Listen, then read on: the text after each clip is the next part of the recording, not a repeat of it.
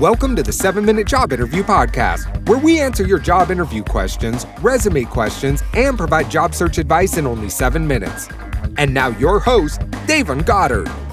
Hey, what's up, everybody, and welcome to the 7 Minute Job Interview Podcast. Now, this is part two of five reasons why your resume sucks. If you haven't watched part one, please go watch part one. I talked about how you shouldn't have an objective statement on your resume, a photo on your resume, funky designs, responsibilities, which is a big one, and I also talk about having high school in your resume. So go back and listen to that first if you haven't. But if you listen to that, then let's talk about five more. The other reason why your resume sucks is, well, number six, we can count this as number six, is references, okay? People always put references on their resume, and I actually talked about this in one of the other episodes. Don't put references on your resume. Don't put references available upon request or references furnished upon request. Let me tell you what that statement says. I will give you my references if you request them. That's what that statement says to the employer. So, why take up space on your resume putting that on there? You're taking up space on your resume just to tell the employer that you'll give them the references if they ask for them. Don't take up that valuable space. If employers are interested in you, they will ask for references. So, include your references on a separate document, list roughly 3 to 5 references, and I have a episode on that so you can check that out. So, the seventh reason why your resume sucks is because you have irrelevant experience. Now, I recently interviewed Candace Barr on my podcast, The Secrets of the Hire podcast, my other podcast, in which I interview professionals in the career development space and we talk about certain subjects. She said, if it's not relevant, then leave it off the resume. She quotes that the resume is not a career obituary. That's probably the best quote I've heard thus far when it comes to the resume. So think about everything you've accomplished, all of your internships, um, jobs, every piece of work experience you have, and think about what makes it a value to the position and the company you're applying for. You know, what leadership positions, what volunteer work you did, all of that good stuff. And just think about how all of that can correlate to the job you're applying for. So you have to have experience that's relevant. Everything has to be relevant. Don't just list experience for the sake of listing it just because you've done it before, okay? It, it just doesn't make sense. So make sure you keep relevant experience on your resume only. Number eight.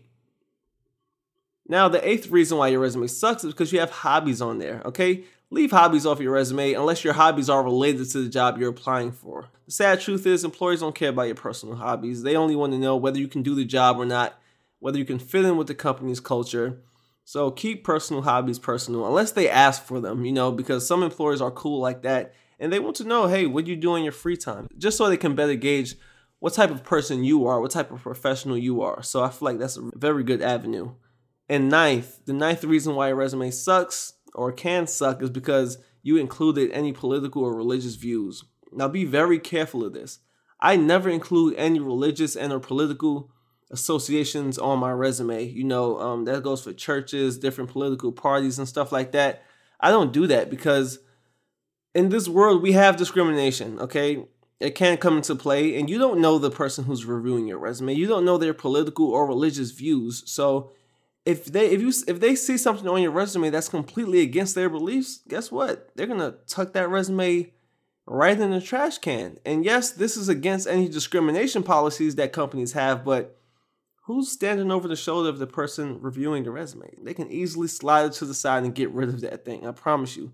So anything related to any political or religious views, just leave it off. And last, the last reason why your resume sucks is because you have a low GPA on there. Now, if you don't have at least a 3.3 on your GPA, I would not put it on there. Even 3.3 is pushing it. I really go for 3.5 and above. You know, simply because many people they have they have higher GPAs than you, and you don't want to be judged based off your GPA if it's not extremely high. Now, although GPA does not, well, to me personally, it doesn't mean you're smart or it doesn't mean you're dumb. It doesn't mean any of that stuff. Um, it's just a GPA in my eyes, but employers look at that stuff and you don't want them to judge you automatically based off that GPA on your resume because they will see it, then they will start looking through the rest of your resume and they can make their preconceived judgments about you. You don't want to give them that chance, okay? I graduated high school with a 1.9 GPA, and I'm doing better than most, probably 90% of the people I went to high school with who graduated with honors and stuff like that. So GPA does not determine, you know, how smart you are or how how um educated you are. So always keep that in mind. But for resume purposes, I say around if it's around if it's 3.5 and up, I say put it on there. If it's not, then eh, I guess we can leave it off. Okay, guys, so that wraps up the remaining five reasons why your resume sucks.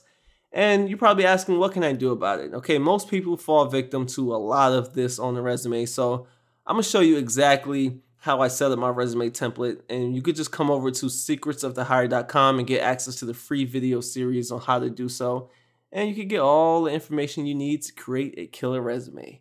And you can also get a question answered here on the show by coming over to secretsofthehire.com forward slash ask. So, guys, with that being said, I'll see you in the next episode of the 7 Minute Job Interview Podcast. Peace out.